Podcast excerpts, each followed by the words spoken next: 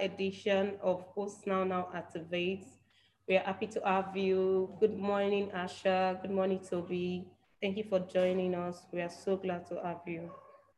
Good morning, everyone. Please tell your friends that we are live now so that we can get started. Um, I'll be back in a few minutes.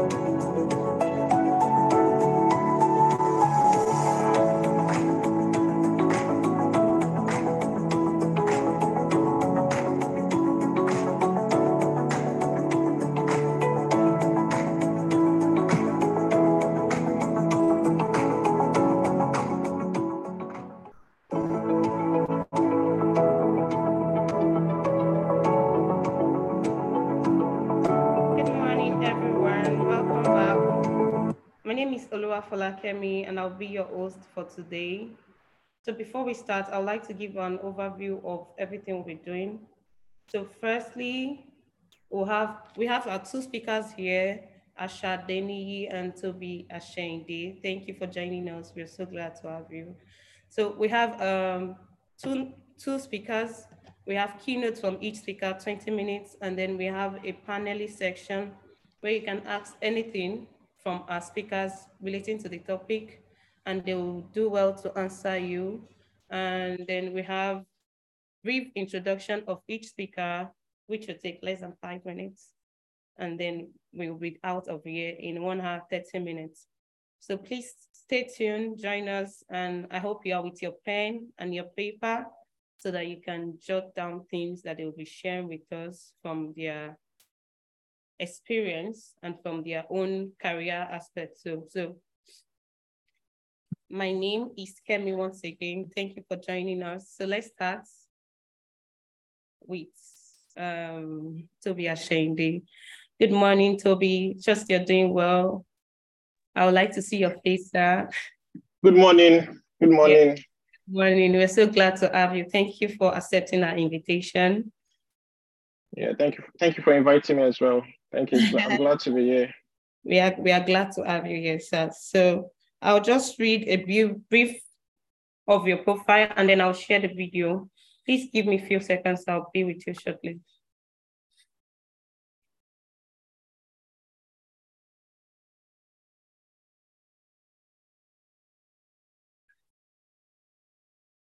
Hello, my name is Joy Akosa, and I'm a digital marketer. I'm popularly known as the social media doctor on Instagram. So I found out about DMSI on Google, where I was searching for knowledge for digital marketing to uh, be able to build websites and to be able to do email marketing. I have always admired the way they send me emails. From the first day I went into their website, I wanted to know more about email marketing and Google AdWords. So now going back to Javel Media, I'm going to start doing Google AdWords. For the first class, I have started implementing everything that I was taught in DMSI, from the customer avatar to everything. I've started implementing it. And I'm happy to say I have made three times the money I spent in DMSI just within the two weeks of into the training. So I would advise prospects that have gone to their site and interested in a course, do not look at the money, just come because you will get what's more than your money. The, the coaches here are wonderful.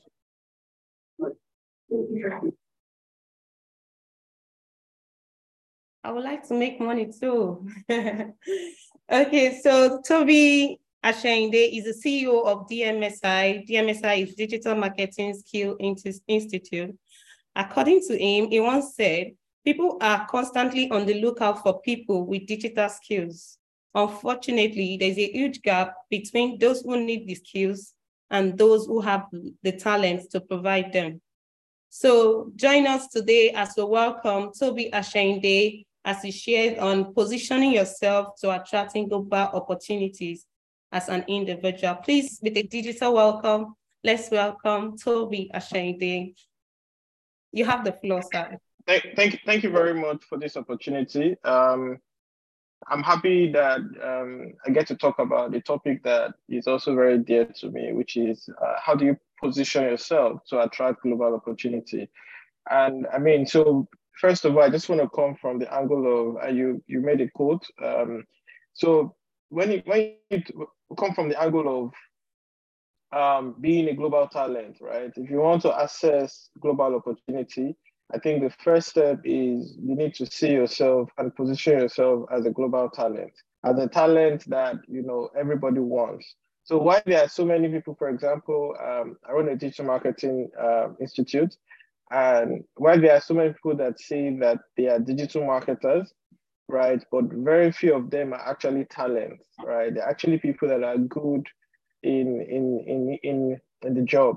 Now, unfortunately, also we also have good talents, right? That also have not been able to know how to position themselves adequately, right? So they haven't, they're not, they haven't positioned themselves in such a way that they would be able to have, um, you know, a, a more um, globalized um, uh, opportunity right now i mean when it comes to opportunity also when you talk about global talent you know you, you can you can be looking at the opportunity from two angles right?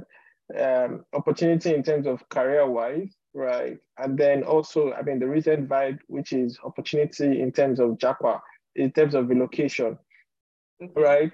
Um, you, you you have um, I mean a lot of um, I mean there are a lot of countries right now that have digital nomad um, what they call it, um, opportunities where they give you visa to relocate and you can work from their country and, you know, earn and, and, and all that. You also have um, what they call it, a lot of countries also that have um, the global talent um, route, which is where with your skill, you know, they would give you a visa to come work. And most of those global talent visas are also very, very flexible. The UK has the global, they call it global talent. Um, um, even Canada has one, and America has one also called the O1 visa, right? So, so you can look at it from those two angles. Now, in terms of career-wise, right? Um, you, when we look at, for example, I'm going to talk from the perspective of digital, right? When you're when you're a digital talent, for example, you are not constrained to, I mean, just your location. So we've seen uh, a lot of our, our, students, for example, um, be in um, in Nigeria and work for companies in the US, in the UK, Canada, Australia, and the likes, right? Dubai and, and so on, right? And which makes them earn in foreign currency, and that currency automatically, uh, you know, it makes more sense when you, when you when you when you want to spend it in naira in Nigeria. So you so so you have that as an opportunity in terms of global uh, opportunity. Now, in terms of global opportunity, also in that angle, there are two angles to it also. So you can either be working as an employee, or you can be working as a as a self uh, self um, self-employed, right? As a self-employed um, person, right? So you have those options, right, for you in the first place. But the real question is, okay, so how do I position myself? How do I assess this opportunity? What are the things that what, what are the things that they are looking out for? What are the things that are um, what they call it of importance, you know, when it comes to uh, being able to attract or assess, you know, majority of this uh, what they call it, global opportunities. So, I mean, I have a couple of points. Uh, I mean, my first point is the importance of focusing on results. Um, focusing on results, you know, so uh, in a different in a different world in terms of you know, Nigeria. While some organizations in Nigeria, you know, even when you're trying to employ or doing the interview process, or even before you get shortlisted, they look at your CV and they're trying to look at the results that you have, right? But I've seen many um, uh, CVs, right, of people that are actually talented when you actually get to know them, right? But they are not alighting the results that they've gotten, right? They are not um, highlighting the result they've gotten. And so it's very, very important. As the first starting point is that if you're going to be a, um, if you're going to position yourself for global opportunity, you have to um, focus on what they call it on result, focus on driving um, result, focus on driving, uh, uh, having actual figures, you know, that you can show to people, oh, I did this, I grew um, a social media page from zero followers to uh, 50,000 followers within a month. You know, you have actual numbers, so which requires you to focus on on on on results. When you focus on results, it becomes it becomes a lot much easier for you to be able to uh, what they call it, present that to uh, your your your uh, to be able to to be able to package it in your CV, put it on your LinkedIn profile, you know. And when companies are looking for when you apply for international opportunities, you will be able to, you know, get their attention, right? Because now they are seeing that you have uh, what they call you have not just said you are a digital marketer or, or you are a digital talent, you are you you but you you you've gone one step ahead to show that you can actually drive um, what they call it results. Uh, and and one of the things that also that I, I, my second point is and I know he's quite, you know, a lot of people might disagree to agree, but one of the things that, you know, for you to attract global opportunity is most people want you to not just be in your career, you know, just to make money, right? They want you to also contribute outside your your your immediate career. So they want you to, for example, uh, do pro bono work right? For for non-for-profit, for example, right? So that is that's that's that's um, very very um, important, right? A lot of a lot of uh, global opportunities that you would want to you know want to assess would always want to know okay so what have you you know what have you done you know what have you done outside have you i mean what have you done outside are you part of any association are you part of any um, ngo are you part of, you know, any organization trying to do make a positive change and also uh, what they call it impact into um, the, the, the, the country uh, or the country you are in or, or the environment, your immediate environment, your local government and things like that. So it's important to get involved. It's important to, to what they call it, uh, do pro bono work because those things um, uh, do matter. So, for example, at the digital marketer, for example, I could uh, work with an NGO that maybe, for example, uh, they they try to get more people to donate blood, right? And I'm able to put together a marketing strategy, you know, uh, for free for that whatever, and that strategy eventually helps them to increase the amount of blood donations that they're able to get, for example, right? So those things are things that will give you a standing edge, right, above other people, right? So you want to understand that they those little little things they do matter and they make significant impact. So so you have to understand that um, if you're going to assess global opportunity, especially even for example, most of um, what they call it, the, the talent um, visa opportunities, then you have to, you know, do things, you know, outside of your regular work.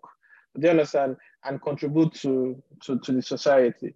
Right now, one other thing that I, I think that a lot of people, I mean, a lot of talented people, and I'm saying this because um, um, I mean, we run a digital marketing company, a digital marketing institute. We train people, and you know, we also educate people on you know on on on on how to assess global opportunities and things like that.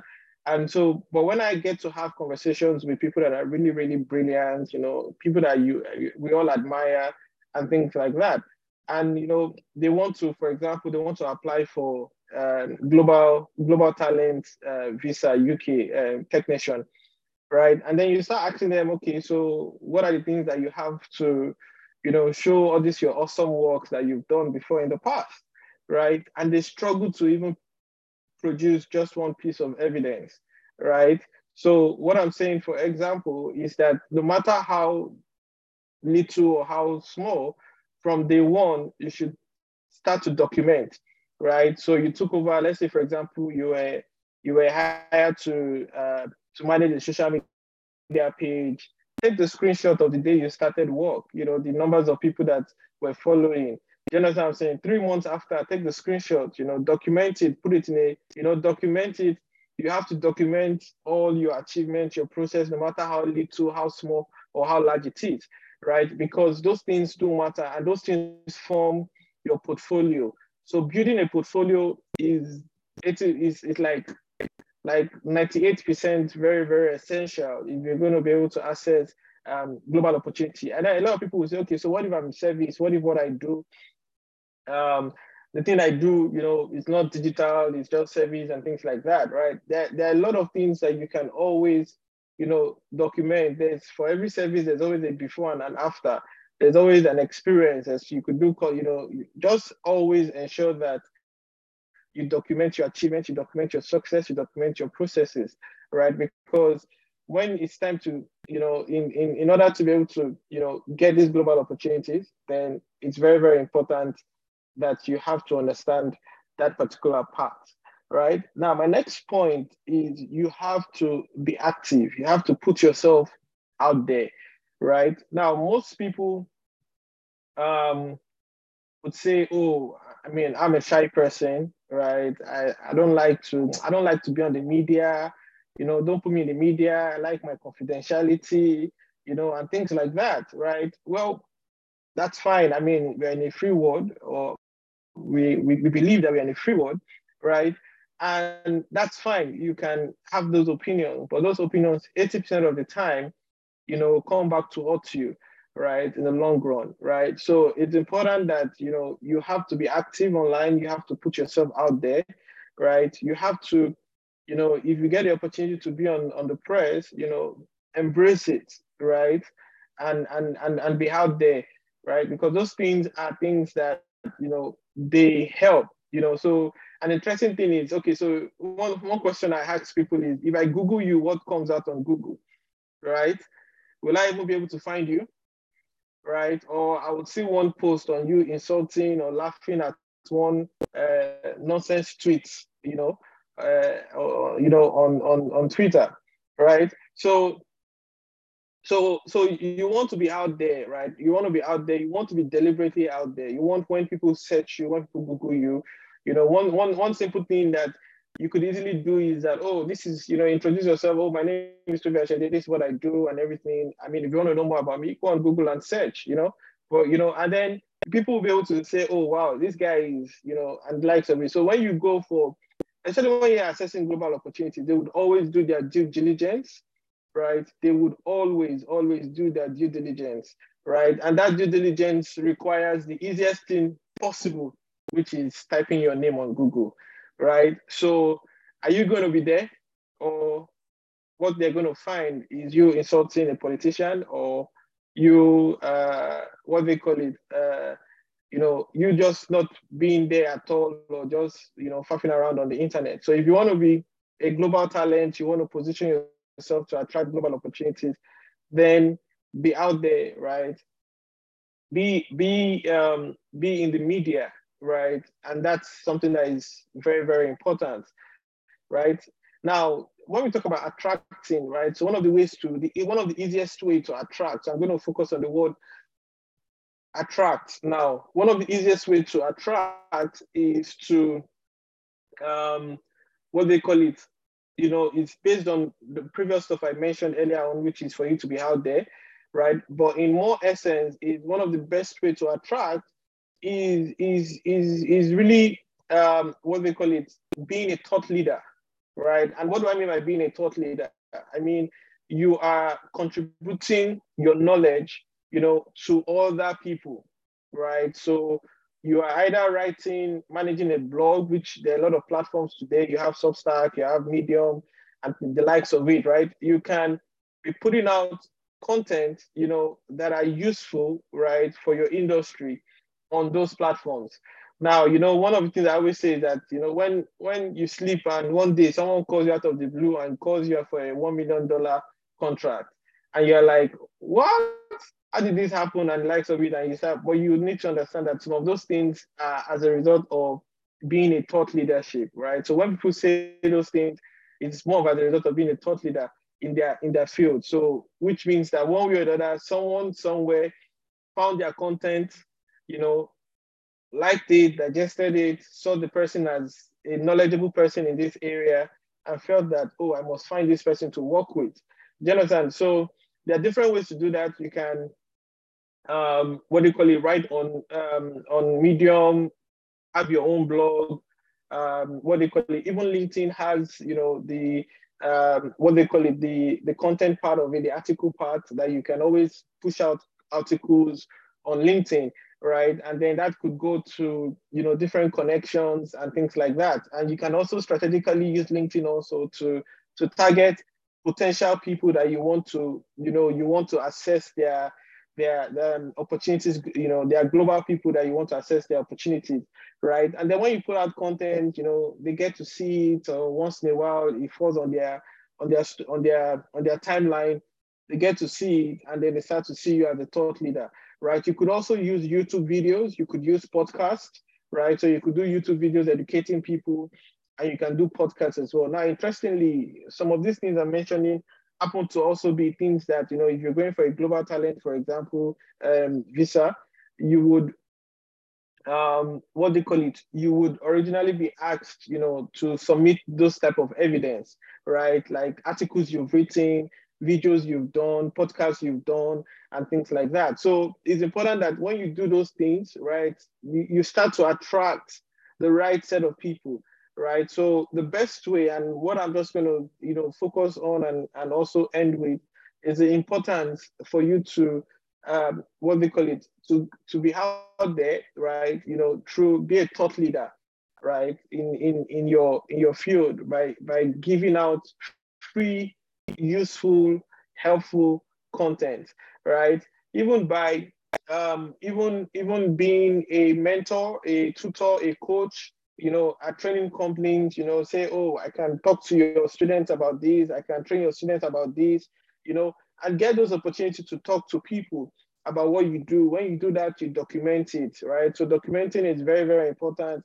You know, you add it to your CV, you add it to your profile. Oh, I spoke at now, I mean, I spoke at OSNA now 2022, right? And things like that. So you want to, um, what they call it, try as much as possible get as much opportunities, document it, uh, do things pro bono. You know, don't just focus on the on the money. The money is important. The money is going to come when you put yourself out as a thought leader, right? In fact, you realize that people will not price you, right? People would you tell them your fee is this amount, and they will do that without hesitating because what they've seen that you know what you're doing, you, you know your onions, you are a talent, you know, and you are one that you know should be given as much opportunity as possible, right? So, so you want to um, you want to do that, right? And in doing that, don't forget, ensure your CV is always up to date. As you achieve, you update. As you document, you update your CV, your portfolio, your profile on LinkedIn and other online platforms that you might be on, right? Because it's very, very important and ensure that you're you are consistent across all your online platform. So you don't want a situation where your your your uh, one platform is saying XY and then the other one is saying ZY, right? You want both to be saying XY, XY. Do you understand? So it's very, very important so that nobody is thinking or doubting or or become skeptical about your ability to be able to uh, your honesty, your integrity, right? So it's very, very important that you in, in doing that is very, very, very critical.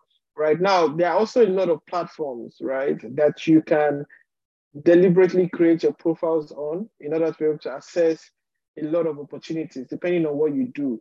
For example, if you are a non-code person, right, there is a there are, there are, there are sites where you can um, put yourself up as a no-code person. If you're a WordPress developers, there are, there, there are freelance websites that you can go to. You have Fiverr, you have Upwork, you know, and the likes of them. So you want to also put yourself on those platforms right? You know, and on those platforms, you have to show your, your, your portfolio, you have to be deliberate, and you'll be so surprised how you would attract um, a lot, a lot, a lot, a lot of opportunities, right? I, I hope that I've been able to, you know, share uh, a lot with you guys, and you've taken notes of some of the things I've said. In this, in summary, I spoke about the need to focus on results. I spoke about um, doing pro bono work, right, as a way to do things outside your current occupation, right? Your current job, right? Contributing to other people. I spoke about documenting your achieve, achievement, right? And building a portfolio, right? And then I spoke about being active, being out there, being in the media. Spoke about being a thought leader, right? And I hope that you know this helps you as you plan to uh, assess and attract uh, global opportunities. Thank you. Thank you so much. Please, can we give a digital applause? Thank you.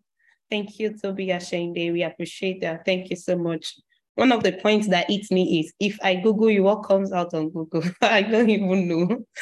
But thank you for sharing. Documenting, yes, I, I'm taking note of that. I should document and be a thought leader, contribute your knowledge.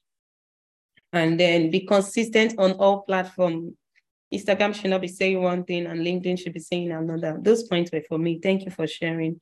We really appreciate. Thank you, guys. I hope you've been able to learn one or two things. Thank you. Thank you so much. Please stay online. We still have questions coming up. And then we have panelist session soon. So we'll be introducing our second speaker, Asher, Asher Adeniyi. Asher Adeni is the CEO of Eazipay. Please give me a few seconds to share what they do in Eazipay. So yeah.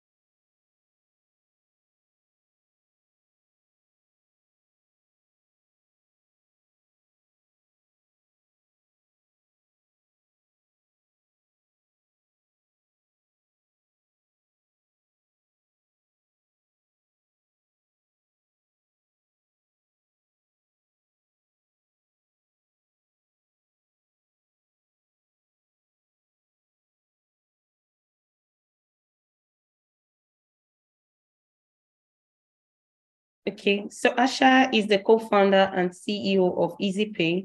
Eazipay is a Nigerian technology startup that, has, that is growing rapidly. It has been endorsed by some of the world's most prominent venture capitalists, including Y Combinator. Asher has a BSc in food engineering from in food engineering and has received certifications in model thinking, business strategy, and social psychology. He's also a recipient of the Mandela Washington Fellowship Award. With a digital club, please let's welcome Asher Adeniyi. I'm not seeing the digital club, guys. Let's welcome him. You're welcome, Asher. Are you here? Yes, I'm here. Good morning, everyone. Can Good you morning. hear me very well? Yes, we can. Okay, um, just navigating. Um, my network has been very hectic. Well, thank you. Um, thank you, uh, our previous speaker. I also learned a lot. I mean, I had to do some of those things myself. So thank you, Tobi. Um, thanks for sharing your wisdom. Thank you. Just give me like um, a minute to just set myself up and then. Okay. Okay. All right. Um. So while Asher is setting up, I believe of taking notes. If you haven't, go and Google yourself and see what you can find. I hope you've not insulted the politician, and that's what it's showing be intentional. And that's what Tobi taught us. Let's be deliberate. Let's take ourselves out there. Yes, I know we are shy, we are humble. Yeah. Well, take yourself out there so that you can position yourself. Okay. Asher, are you ready for us?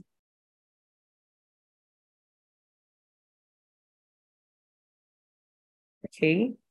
Asher is still trying to set up. So Tobi also mentioned that your, your CV should be up to date.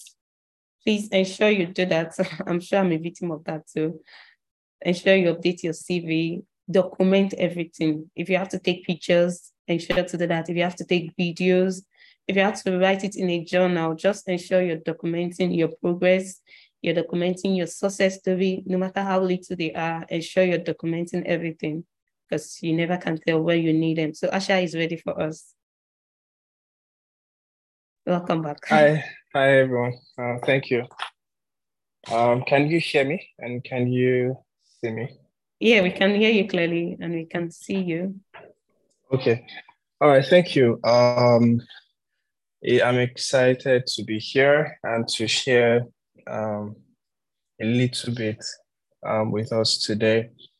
And um, I think um, the organizers, Now, thank you for inviting me um, you mentioned that I should share from um, a, the business perspective. So how you can position yourself to attract um, global uh, global opportunities. I think a bit of background is um, just for the uh, audience so that um, you probably just have like an idea of maybe some of the reasons why the organizer said I should um, talk about it. So I've been fortunate to um, have not just the US government through the Department of State um, giving us an award for um, doing some bits in the business world here in Nigeria, but also by the UK government.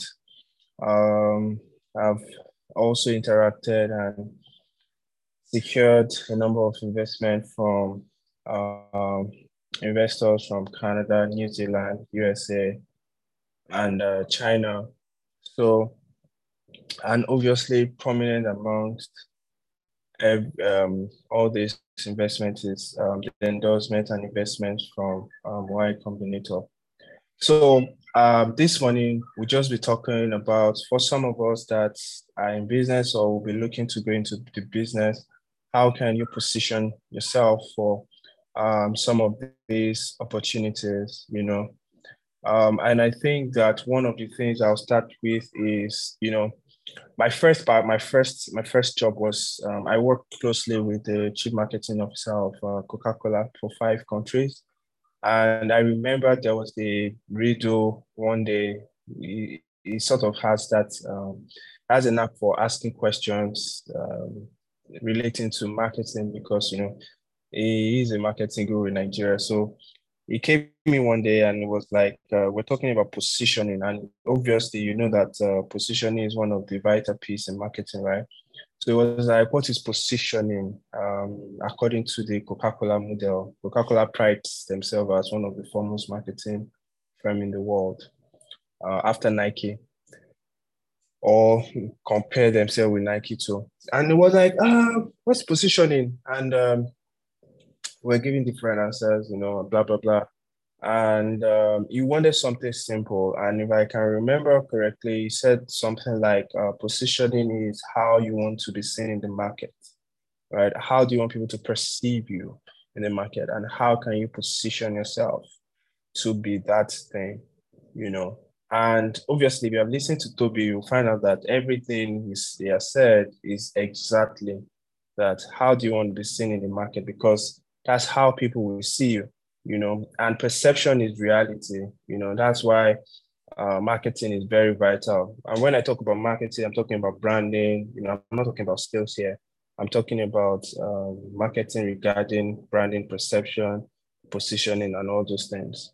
So, um, so in this regards to, you know, I want to um, share how can you, what, so the first step is how do you want to be seen in the marketplace? You know, how do you want to be seen in the marketplace? Because obviously all of us are in the marketplace. And um, if you want to attract, you know, ants very quickly, it's a no-brainer to let um, sugar lie around, right? So the question is, what is your own sugar or what's your own honey? You know, that kind of stuff. So what do you want to put around? What do you want to lie? Uh, on the floor so to attract the right, you know, opportunities. And opportunities are what you need, you know, to scale higher. So I think the first thing I would say is that um, um, I'll start with what I usually start with when I'm talking to people about global opportunities. And you can only attract who you are, you get? So, and who you are is a function of um, your dreams, right? Um, your dreams. So what what what are your own dreams, personal dreams? You know, um, let's let's let's take fear away, right? Let's let's fear is there. I mean, for some people and for for some people, you know, fear regulates their decisions. But we all have fear, but it doesn't have to regulate all our decisions, you know. So um I think the first question you now need to ask yourself is, you know, what is my dream in the business world? What do I want to do? What do I want to achieve with this business of mine? With this problem I'm solving? You know, I started solving this. So if probably the problem is um, um, probably you are in the baking industry, so you bake cake probably for maybe children. So you bake cake for children between one and maybe five or one and ten. You know, so yes, probably solve you have a, probably there's a problem around cake for this kind of families. So you're trying to solve a problem around that, right? So what is your dream? Having started that business, yeah, you started from you know the small stage, you conceptualization, the execution. Now you started day one. Now day 100, and we say day 100, what is a dream, right? Day 1000, what is a dream? Day 5000, what is a dream? So uh, one of the ways to um, kind of regulate your dream is to regulate it with history and with future predictions. Okay. So what I mean is that what has happened before, who has achieved what you want to achieve before. All right. So that's one of the things. That's how you can regulate your dream. So who has been in the industry and succeeded, either either in Nigeria or in the US or in the UK.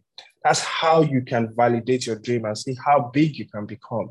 That's how you can actually tinker with different ideas and say, oh, yeah, I can actually sell this online. I can actually sell this digital. I can just focus on WhatsApp because of my market. Oh, wow, someone did it like that in India and became maybe a $100 million company or a $1 billion company or whatever. So you want to just have a dream because that dream is actually the first thing you know, like I said, you attract who you are, and you, you who you are is a function of your dream. So that dream would attract people. You know why? Because you start talking, you know, re, um, in relation with the dream. Um, quick, I just just occurring to me that you know there is this um, biblical story we all know of of Joseph, right? Joseph had this dream and kept having the dream and kept telling people, but obviously the people that I was telling were not um, um, didn't really matter or were were uh, not the right set of people to share the dream with, right? But that's what happens when you have a dream and then you're sharing with the right people.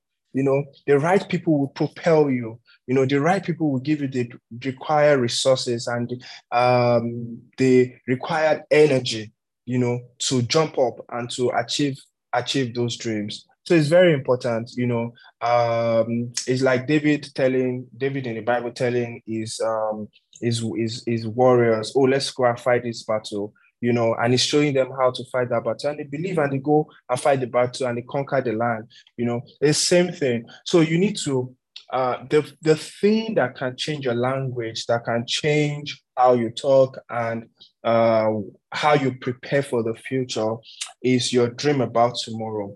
And when I talk about this dream, see, I'm not talking about the dream in a motivational perspective now, because I'm in the business world and I do real business. Real business means you're making money and you have to make money. So I'm not talking about motivation here. I'm talking about what this business can achieve in terms of your most important metrics. So your most important metrics can be should be revenue. Anyways, eventually it has to be revenue, right? Uh, but sometimes you can start with maybe number of customers. You can start with your penetration. You can start with market share. Depends right? You can start with maybe um, uh, revenue through advertising, or the number of advertising, or the number of uh, users, or the number of downloads. It depends on what your most important metrics are. But eventually, your most important metrics must lead to revenue, right? So you want to find out, okay, so who has achieved this, um, this kind of metrics, and how can I achieve it in my client? Because that is what we make um, the most sense, right? So it's very, very important that um, you kind of define what that vision is, what that dream is, because it matters. You know, it defines who you are. That's that's that's what I literally, literally define um, who you are because it defines. You know, it's it's it uh, influences your communication it influences your preparation it influences the decision you make it influences the type of friends you keep and then excuse me it influences the opportunities you watch out for, right? So, and that's what we're talking about today. Because um, I see a lot of people uh, apply for several things, but you already know that there is a mismatch because there is a mismatch of vision between the person that wants to give the opportunity and the person that is applying for the opportunity, right?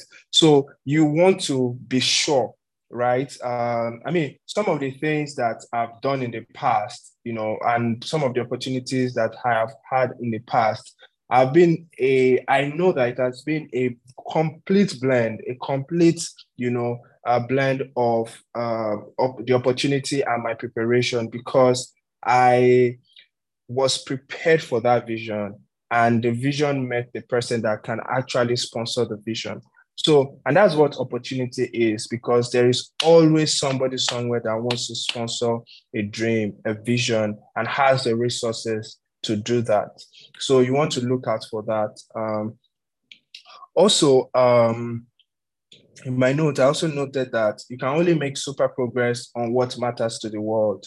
So, um, and uh, if you think about that um, carefully, you know, you we are we, we we're not saying Nigeria opportunities. We're not saying positioning yourself for Lagos opportunities or Nigeria opportunities or Ghana opportunities or Africa opportunities. We're saying global opportunities, right? So position yourself for global opportunities. And what matters to the world, what matters to the uh, affairs of the world are divided into two. You know, you have the economic world and then you have the human world. All right. So the economic world is what matters to the world in terms of economy right? What matters to what will make the world move in terms of economy. So how can your probably your business uh, position itself as uh, an economic uh, um, what's it called? Maybe an economic opportunity, right? For someone to invest in or for someone to sponsor. Or we also know that there's a human world where you have the human rights, you have the um, things like climate change, you have the things like uh, hunger, healthcare, education, and things that really matter to the human world, to the humankind, right? So that's how you can also position yourself in that respect, right? one of the things I've learned is that you you don't have to reinvent the wheel, especially if you are from this side of the world where you know um, a lot of the opportunities you need to uh, really make a difference has to come from the first world because you know I mean you can see the, the dollar to naira today. So if you have dollar, uh, today you have, you, you have a lot of dollars, then you'll be doing well in Africa because that's just how it is. So imagine someone giving you $10 million. Imagine what you can do in Nigeria. So uh, if you can, but in this climb, you know, the, some things matter to them, right? And you have to position yourself in that respect. You can't say because you're in Nigeria, this is what matters to you. Uh, this is how we do our things in Nigeria, and it's you. You won't, you know, organize your business, organize yourself to um, um, to at, be attractive, you know, because, you know, the key word is how can you attract ants, right? That's a key word we started with. So how can you attract these opportunities? How can you attract investment? How can you attract people liking your business and sponsoring your business, you know? So I, I'm, I'm now saying that there are two ways you can do that. You can either position yourself to attract, uh, to attract investment through being economic, um, uh, what's it called? Maybe economy relevant or uh, in the case of human humankind relevant or human rights relevant okay? So your business has to be or your organization has to be one of these two okay? Your organization has to be one of these two. Either you have the very a very good governance structure a very good um, they call it business continuity structure a very good leadership structure you know a very good structure that just ensures that oh this business will not will not die. This business is focused. This business has a lot of traction you know. This business is not a one-man business. It's not a one-man show you know. So it's very important okay? Um the other one is um probably an organization that has a mission or has values that uh, that makes it look human relevant you know. So you want to position yourself as solving a key problem uh, you know um, of the world. So it's very important you, you know to position yourself. And lastly what i would say is i haven't done all these things okay? I haven't as if you have started executing as an entrepreneur uh, you've started doing the right things um, as an entrepreneur. You you uh, you have your vision and you are developing the vision because the vision is continuous, right? It's a continuous motion. And even if you have a vision for next year, it's still a continuous motion towards that vision, right? So one of the things that you want to do is to now look for those opportunities. Okay. So you now need to look for those opportunities, apply for them, position yourself in front of these opportunities, you know. Sorry. Position yourself in, in front of these opportunities and ask for uh, for them to hear you out you know uh, either by writing the right application because first a lot of this opportunity has to do with application or you sending an, an email a cold email to an investor you know. So you have to also learn the rudimentary of doing all these things okay?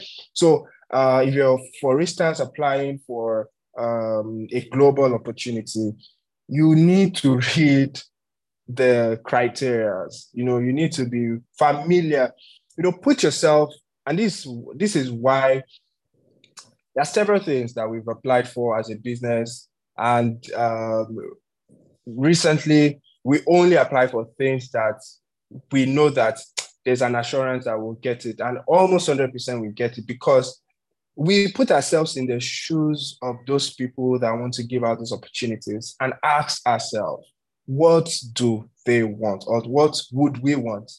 Right? What would we want? Okay, so because, and you will already know, okay, they're looking for certain kind of individuals, they're looking for certain kind of um, uh, uh, organizations, all right? So that while you're looking for these opportunities, you know, just uh, read those um, um, uh, application or whatever, read them very, very well, you know, and just go through them step one at a time. All right. Um, if like uh, Tobi talked about the global talent for Canada, US, and UK, uh, some other, I mean, there's been for a lot of European countries like Luxembourg, Portugal, and all those things. So you can read them and ask yourself, ask yourself all the necessary questions. Okay. There was one opportunity I saw recently, and they said, oh, um, they will need uh, a detailed tax, re- a monthly tax returns to ascertain monthly income. And I already know, oh, this is not how it is done in Nigeria, you know. And I already know that, oh, that can probably, that will probably be a barrier, you know, for this kind of opportunity, you know. So just read through it. You know, sometimes it's not even as hard as a lot of people make it out to be, you know. Uh, so one of the things is when you look at for these opportunities, look at the one that resonates with you. Not all opportunities resonate. Okay, look at the one that resonates with you. A lot of opportunities have money involved, have investment involved, has a lot of things involved. But look at the one that resonates with you. Look at the one that resonates with your organization, with how you believe your organization should be run. Okay, uh, I can tell you practically that millions of investments we have been declined by our company because it's not just, and we're talking about millions of dollars, it's because it's not just aligning with the vision and values of our business. All right. There's a way we see the business, there's a way we want to build our business from Africa to the world. All right. And if you don't have this kind of investors that believe in uh, Africa, you know, you would actually struggle. All right. So one of the things that you want to look out for is you know the alignment of values between the opportunities and your business and you will be fine. All right. Okay. So those are the things that i have used personally. There is no extra thing. The only extra thing is just to be diligent in probably writing the email the cold email to an investor trying to find out okay what does this investor like? Has this investor invested in this kind of business before what makes this investor tick or what made this uh, global uh, organization that is um, requesting for application? What are they looking for? What kind of people have they and have they endorsed before? You know that kind of um, diligence that's the only thing that's remaining okay? So you can and if you are trying to find out how to be diligent then you probably just Google. So just Google and find out, you know, the important things you need to know about the applications. And you see different materials online, and then you can go ahead. Google is your friend. I tell people any question that you can answer with Google, I'm not going to bother answering you. So Google is your friend. Okay. All right. Thank you so much for this opportunity once again, Ostal now. And thank you for listening to me. I've been able to share one or two things you know, that you can apply. If you have questions, we are still here to answer them. Thank you. Thank you so much. Thank you. Thank you. I'm sure you guys have been able to note something. Yes, be diligent. Be diligent in writing emails. Be diligent in doing your pitch decks. Be diligent. Thank you so much for sharing, Asher. So I have a couple of questions and we'll be back to just joining. Please let's go on a break. We'll be right back.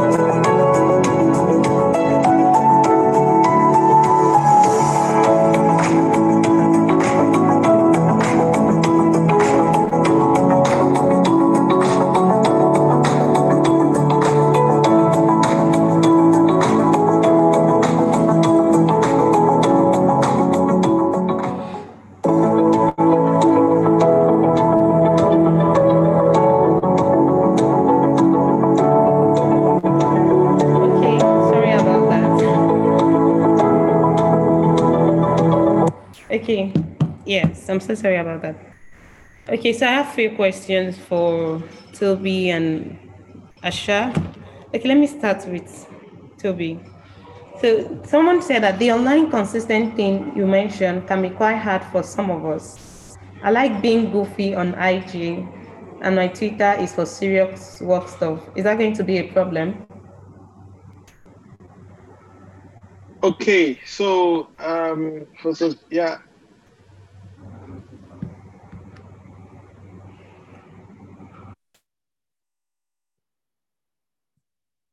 Okay, I think um, he's having a network issue. Please give him some minutes. Okay, so maybe I can relate to Asher's question first. Okay, so Asher, someone said, I plan to start a business, but I I would love to know the things investors look at before they invest in a startup.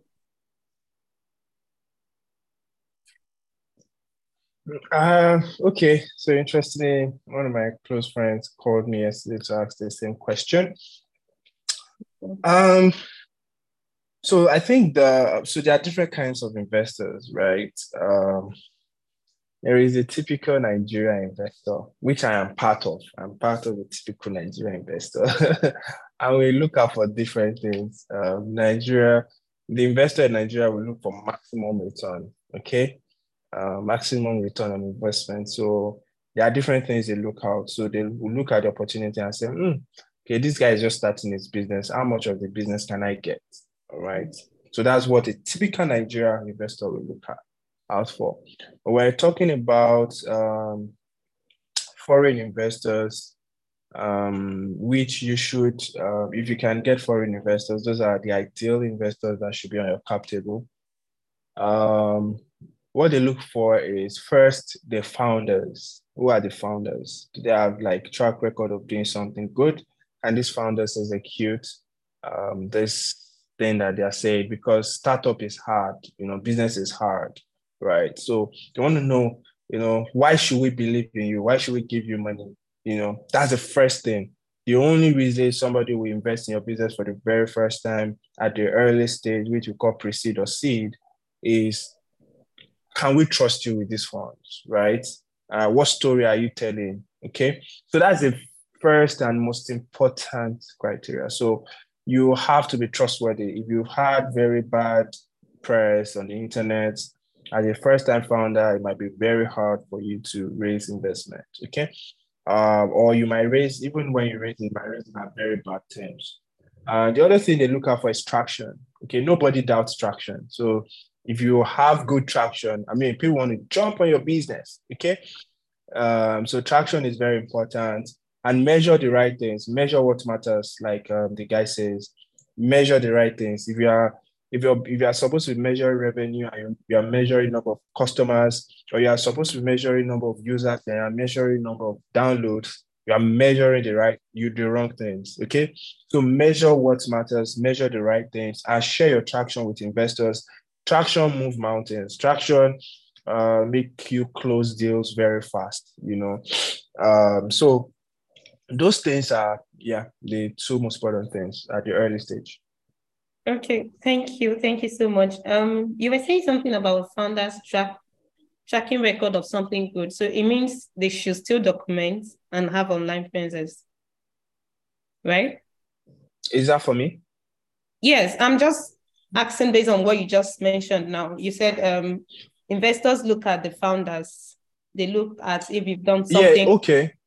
Yeah. Uh so yeah, you can I mean you can have online presence. Uh I would, because I would say for me, I don't really have online presence, but you can have online presence, but it really doesn't. So for for for startups, uh, especially in industries that are moving fast, what really matters is so, for instance, if you you're starting a you're starting a uh, an Internet of Things company, right? And you've worked for uh, Siemens. You are you are hardcore engineer for Siemens. You have a very good background, so there's a high believability that oh, this guy is going to execute. This guy is going to you, do you get? But if um you probably maybe you work for Siemens, but you were a salesperson you might need to sell it harder. You might say, oh, I know the best engineers in the industry, you know, the best engineers in the industry are working for me, you know, that kind of stuff, right? But if you are coming for the from FMCG and you're starting IoT, that would be very hard, man. Do you get? Mm. So probably maybe you had a first degree in engineering or something, but it will really be hard to sell to an investor that you're coming from FMCG uh, and you want to sell chips. You know, so that that's that's that's that's what I'm saying. So just what would tell this investor that you're but if you've built a business, I mean, if you've built, you've sold a business, you've had a very good exit, you know, that's also a good story to tell. So it's a combination of different factors. Okay. Okay. Thank you so much. So back to you, Tobi. The person said, did you get a question earlier? Yes, I did. I did. Okay. I did. Okay. Okay. So, so really, you cannot.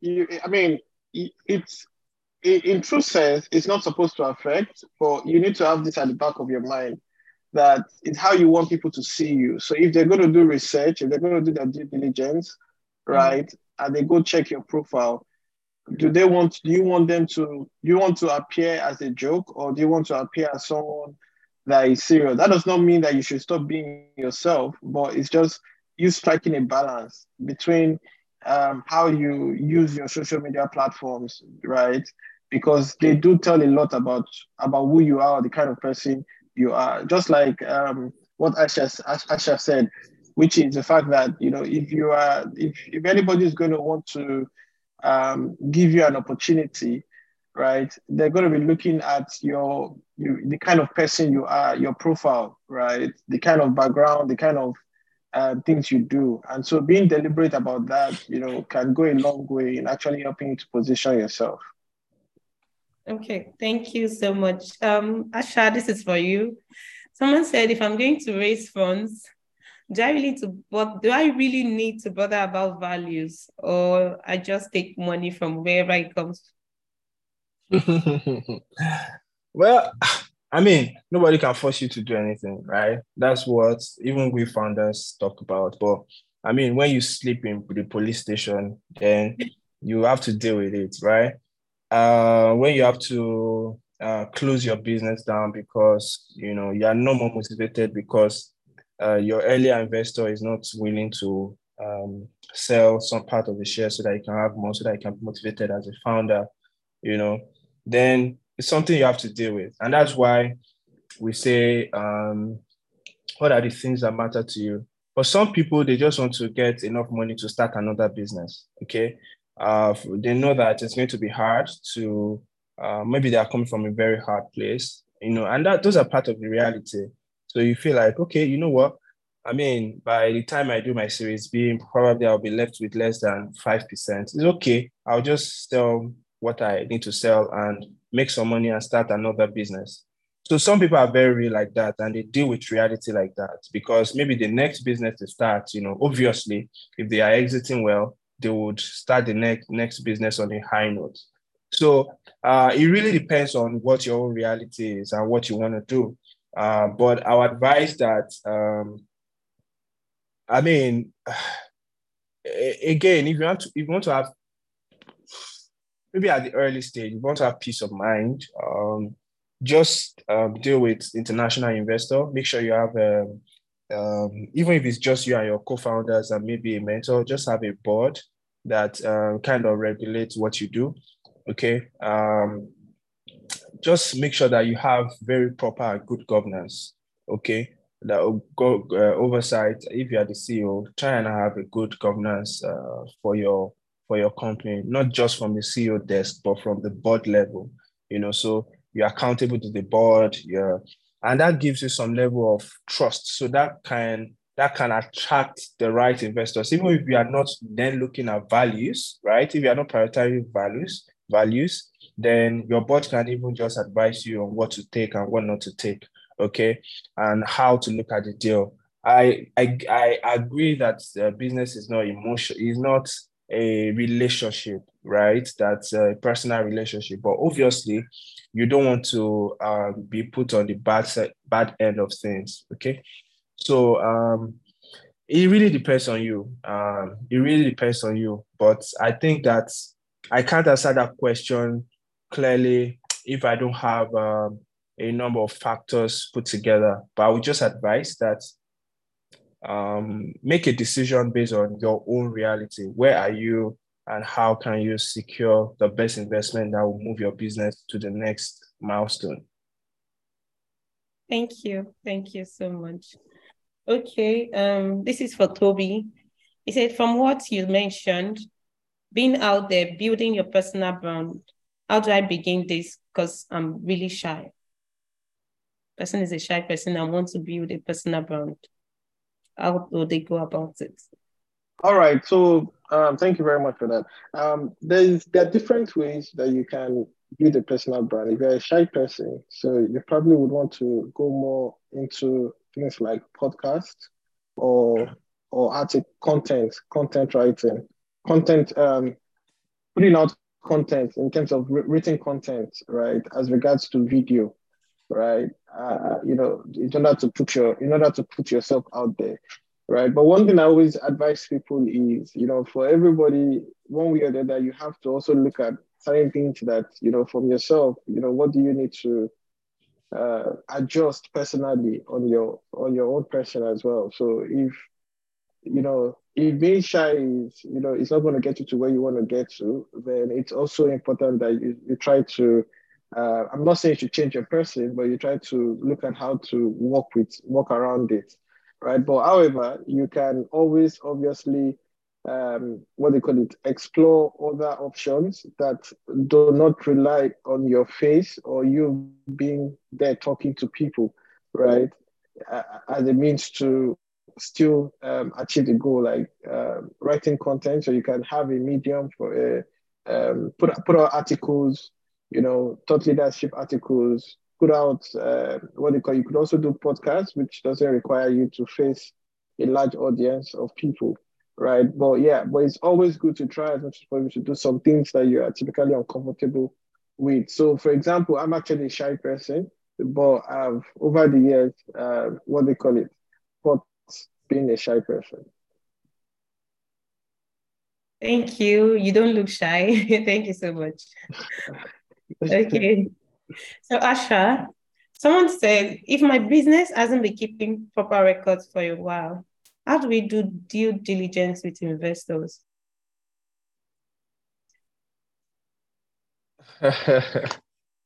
um, so you already know what due diligence is, did they? So usually when you're for people that um, don't know, usually when you are raising money, um, there's usually what's called the DD room and um, it's just an, a drive, an online drive, maybe Google Drive or Dropbox, where you put your um, statement of account, financial statements, traction, um, your NPR, everything about your business. Uh, the, the person knows the answer to this question. Okay. the answer to the question is you can't get your data now. Can't get your data because how do you want to sell your business? If you have been in business for a while, like you've been in business for a while, and I get your business, you probably you need to tell us about your traction. We need to see evidence of your traction. Um, some of the things you can also use is um, probably screen grabs of your backend, you know, to show evidence of traction. You know, um, that's your CMS, that's your dashboard, you know, to show evidence of traction um, financial statement, get an auditor, financial auditor to audit your accounts and prepare financial statements. Since um, your chartered accountant and can as well be your auditor based on the financial act that was passed in 2020. So they can do both for you. Um, what else do you need? You need probably stories from uh, list of your customers. You need a list of your customers. You should have that already. So it's not hard, you know, details of your customers so that if investors wants to talk to want to talk to them, you know, they can talk to them. Um, you know, and some other details that are predicated on these basic ones. Okay. So these are the basic, but from this basic data, you might you can also have some other data analysis. Okay. But um, you you don't necessarily need it if you are raising pre-seed or seed round, especially when you're dealing with international investors. So you, but obviously you will need your business registration documents, your financial statements, um, your list of customers, okay, and um, your evidence of revenue, okay. All right, so that's it. Thank you. So basically, document everything. Yeah. Okay. Um, this is for Tobi. I'm a back end developer, but the major challenge I have right now is I don't have any certification to back it up. What should I do to kickstart a career in tech space? All right. So um, two two suggestions, but the first one first. Um, build a portfolio, right? Do more development, um, build a portfolio, have that, and then that should be able to get you uh, to the door if you need to get a job or get opportunities in that area. So you can show the things that you've developed, right?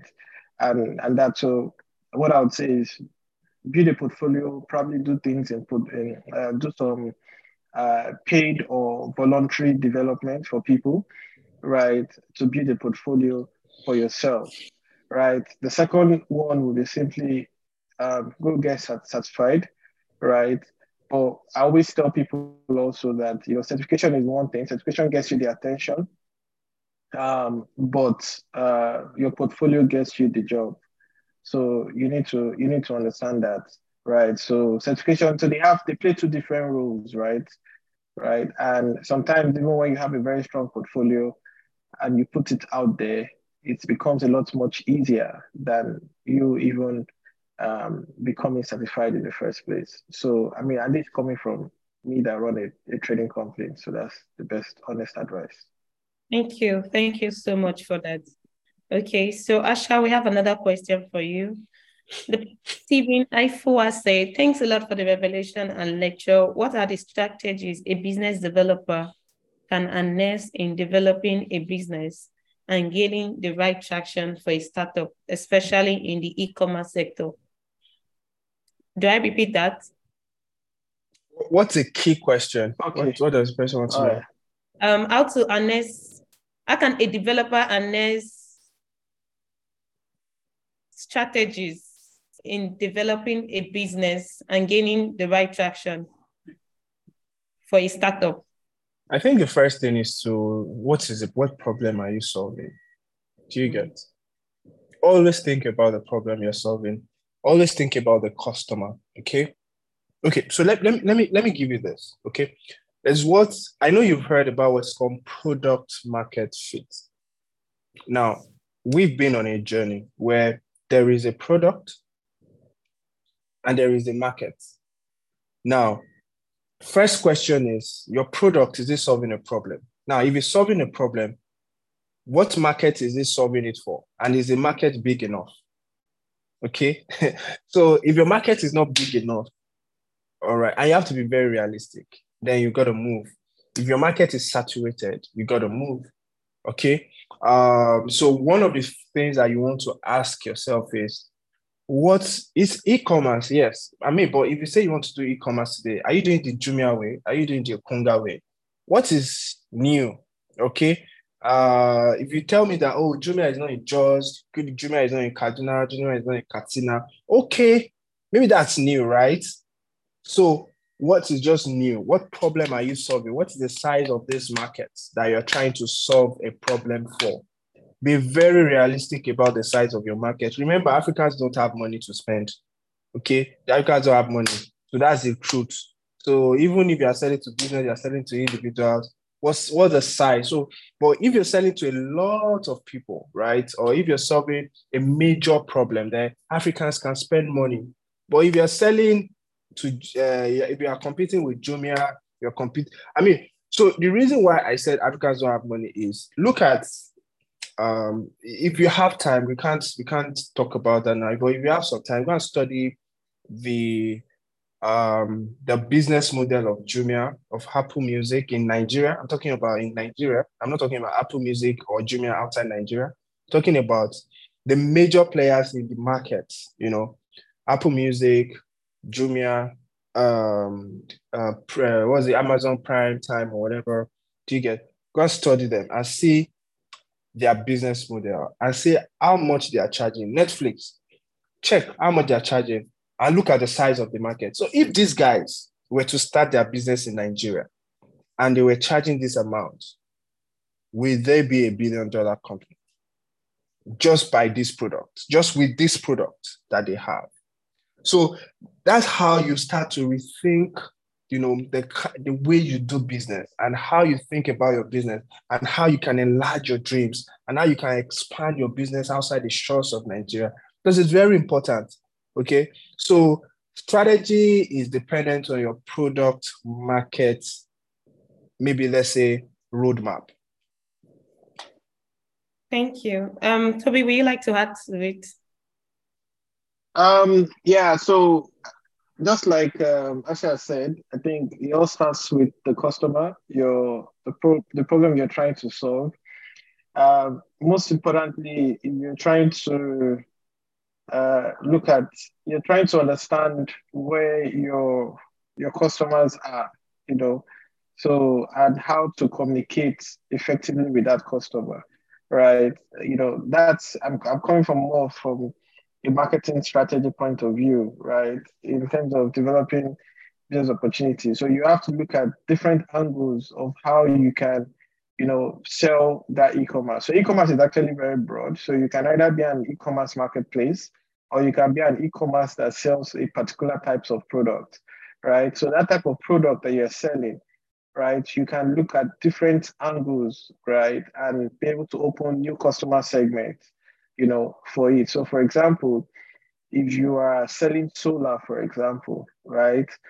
How do you uh, you're selling solar? A, particular segment could be business owners, right? And you have to look at it from the angle of um, what they call it cost reduction for business owners because that's what they care about, right? When you look at uh, for an household, for example, another segment or another uh, business segment would be uh, cost, um, households, right? And then you're looking at that from more a, more from the angle of comfort, uh, reducing your bills. Do you understand? And then that in itself, you can create a, a, a strategy on how to communicate that, reach to reach out to this particular segment of uh, of customers a lot much easier.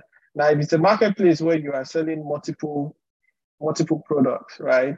You still have to look at how to divide, you know, uh, those segments of of products, you know, and and do the same thing that I just spoke about in terms of looking at okay, so what my type, what type of people that would value this particular uh, product and why would they value it, right? These are questions that you need to answer, and then use that to define. Oh, they would value it because they want to reduce cost.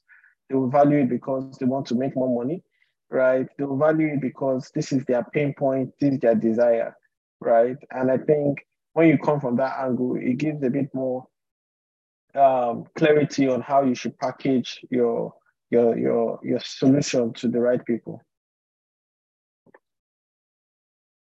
Oh, thank you. Thank you so much for that. So Asher has to go. He has another meeting. So I'll be directing other questions to you. okay. Okay. So um, Someone said, I'm currently not in tech, but I want to get into tech because I know the opportunities are boundless. Please tell me how to do this without making too much mistakes because I'm not really that young.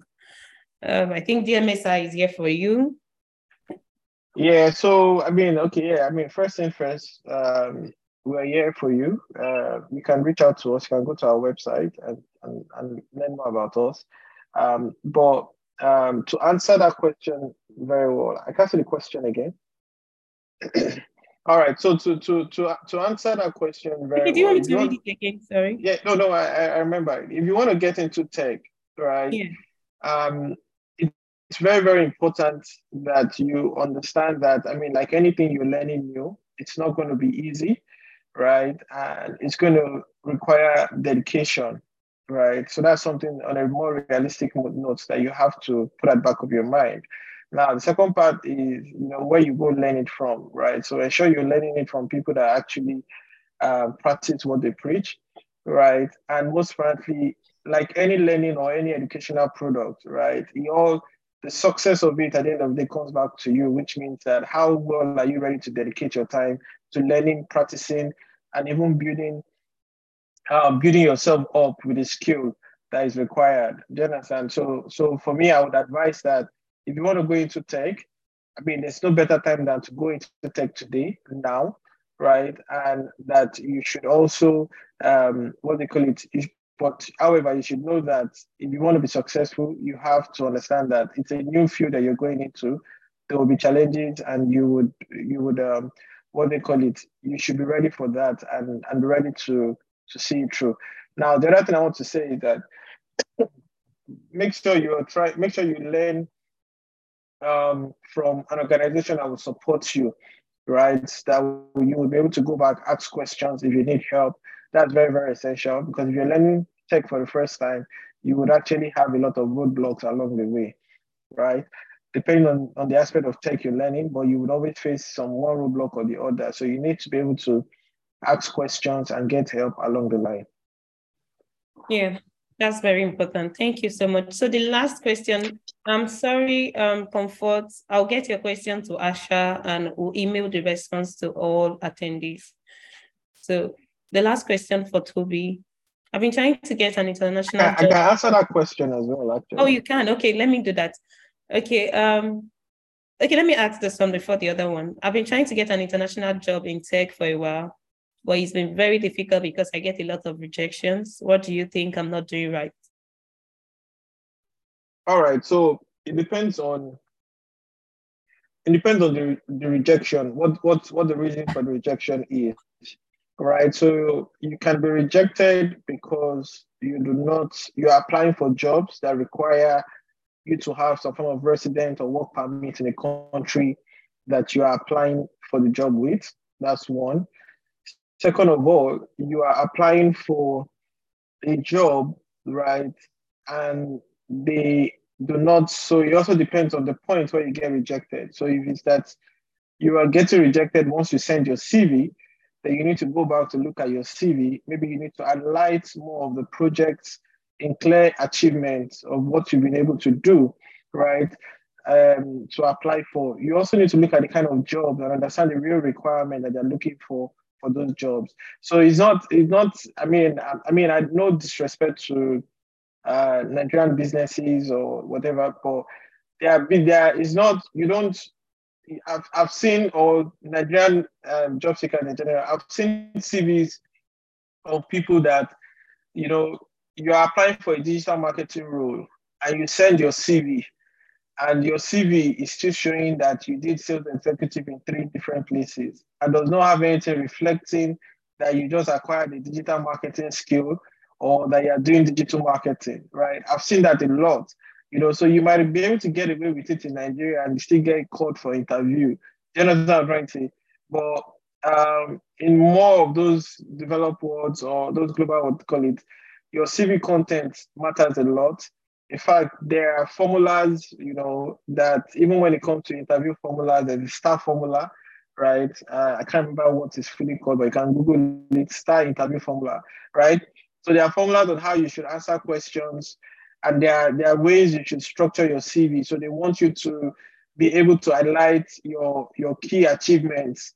You know, so I worked in this place, this is what I did, and then these are my key achievements, right? They want to be able to see some of those things on your CV, right? And and most importantly also is they want to also know that you have a portfolio, you have something that you can show that you can do, right? So if you have a portfolio, put a link to it in your CV so that they don't even have to ask for it. They can go check it out and become impressed even before they get to know you. Then for um, my last point would be read through um, the job that you're trying to apply to. Ensure that that job is an 100% remote job and is a job that does not require um, what they call it permit, work permit, right? Which means they're happy to hire people from anywhere from the world. Do you understand? That's another thing you have because I've seen a lot of people apply, apply, apply. They just say remote, they just apply. But some of those remotes are actually tied to you being in that country where that job is. Do you understand? So you have to, you know, uh, make sure you read the requirements very well right? In order to be able to make uh, the decision on which company to apply for or not. Or 80% of the time where you get rejected from um, submitting your CV, you need to look at your CV. You also need to look at the jobs that you're applying for, if those jobs initially are suited for you in terms of work permit and things like that. Now, um, if you are rejected after you've been invited for an interview, then you definitely have to work on your interview style. Now, it's not, you know, like again, you, you go for interview in Nigeria and, uh, and they ask you a question, you give like two lines of answers, right? Um, in this one, they want you to be a bit more detailed. They want you to actually actually follow a formula, right? You know, talk about the problem, how you solved it, you know, and then point to some proof that okay, I mean, there's a star formula. Anyways, go go look at go go do a Google research on on on the star formula for interview process, right? And then be able to get um, your uh, be able to answer um, interviews more more clearly and more better. So so yeah, so that's that's it. Okay, thank you so much. We still have few questions. Please pardon us. We'll be running no late. problem. That's fine. Give us a few minutes. I hope you can help us with these questions. Okay. Yeah. Um, as a founder, you should be able to. How do you show investors as a founder that you are trustworthy? Is having a good online presence enough? I think Asher mentioned something about it earlier. Yeah, so if I mean, if you want to show investors that you are trustworthy, right? Um, an online presence is good. Having your your company books is good. Having some form of board to show that you are not just uh, waking up to make decisions, you know, and then going back to sleep, and then you wake up the next morning, and then you decide to you know, uh, do anything you want to do, right? But having some form of board that you, you know, that that guides some of the processes that um, what they call it is is going on internally, right? That that would show um, investors a bit of more confidence, right? Then also you you also need to look at your founding team, right? So it doesn't have to be your co-founder or whatever, but your founding team uh, is also very very important. Your team so what's the um, uh, what's the balance uh, skill sets mix that they have, right? So like Asher was trying to was explaining the other time that if you are doing FMCG and then the next thing you want to do Internet of Things, you know, it might be harder. But if your team comprises of someone that is a tech person, you know, someone that is in, in marketing and sales, someone that those people have track record, right? That can give investors a lot of confidence. Um, due diligence, they look at the processes you have internally, your policies. Um, they look at, you know, if you've been able to do something successful before in the past, your history and all. So that's why, you know, in as much as, you know, we want to be who we are, we also have to learn to be a bit very, very deliberate on the thing because everything does matter. You'll be so surprised, something you did two years ago right, can actually either make or mar an opportunity that you have today. You understand? So you want to try to, to be very, very conscious and and um, I mean and, and ensure that you are you are doing the right thing at um, as much as you can. Thank you. Thank you so much. That was accurate. Thank you. So two more and we are out. We are so sorry our attendees. No problem, that's fine. You. How do you get investors for your products? Are there events you attend to meet them? Oh yeah, so there there are a lot of investors events. I was in, I was in one last night in the in, in London. Um, there are a lot in Nigeria as well. So um, you just you have to go out there, network. I think one of the first things you could do is go on Eventbrite, for example, and search investor, business, whatever event, and then start to network, right? So typically you get to you get news of this um, event from other founders as well.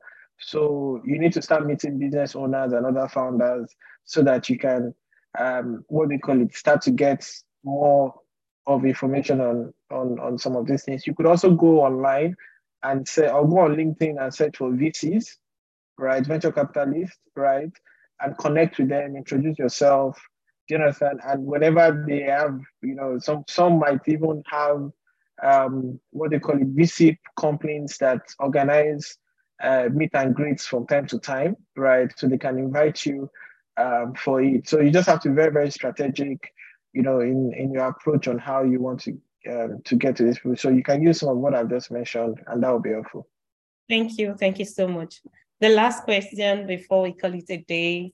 Are there grants for businesses? That is, people that will give money to business without requesting for equity?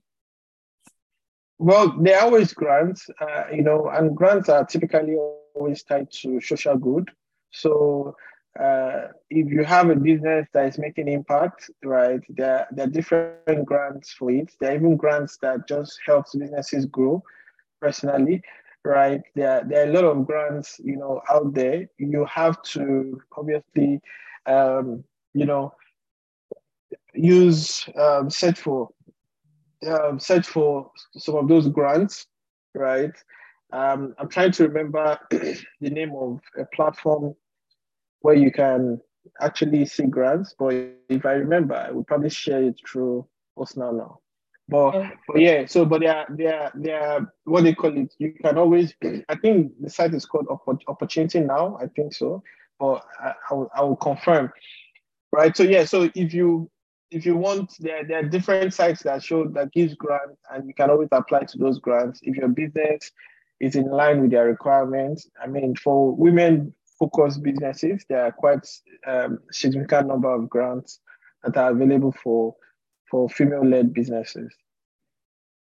Thank you. Thank you so much. We are so grateful to have you here. Thank you for sharing and thank you for being part of our show. I hope everyone here has been able to learn one or two things. Please let's give a digital round of applause for Tobi. He has really been helpful and he has done justice to most of the questions. If you have further questions, please send it and we will email it to him and get feedback. Thank you so much, Tobi Asehinde. Our team is grateful. We are so glad to host you. We hope you'll be able to attend to our invite if we need to next time. Yeah, definitely. Thank you very much. Thank, you so much. Thank you so much. Thank you, everyone, for joining. I hope you have been able to learn one or two things. The video link will be shared with you soon. The audio will be shared as well. So you can go through it. You can, if you need to ask questions, you can chat uh, speakers. You can reach them on their pages. You can reach them on LinkedIn. You can reach them on Instagram. Both of them are very active on, on LinkedIn, so you can easily reach them. So yeah, today, this is the end of webinar for Host Now Now Activate November edition. Thank you for joining. Do have a great day. And we hope that you will take, you've taken one or two points that will be useful for you. Thank you so much. Tobi, thank you once again. Do have a great day ahead. Thank you. Bye. All right.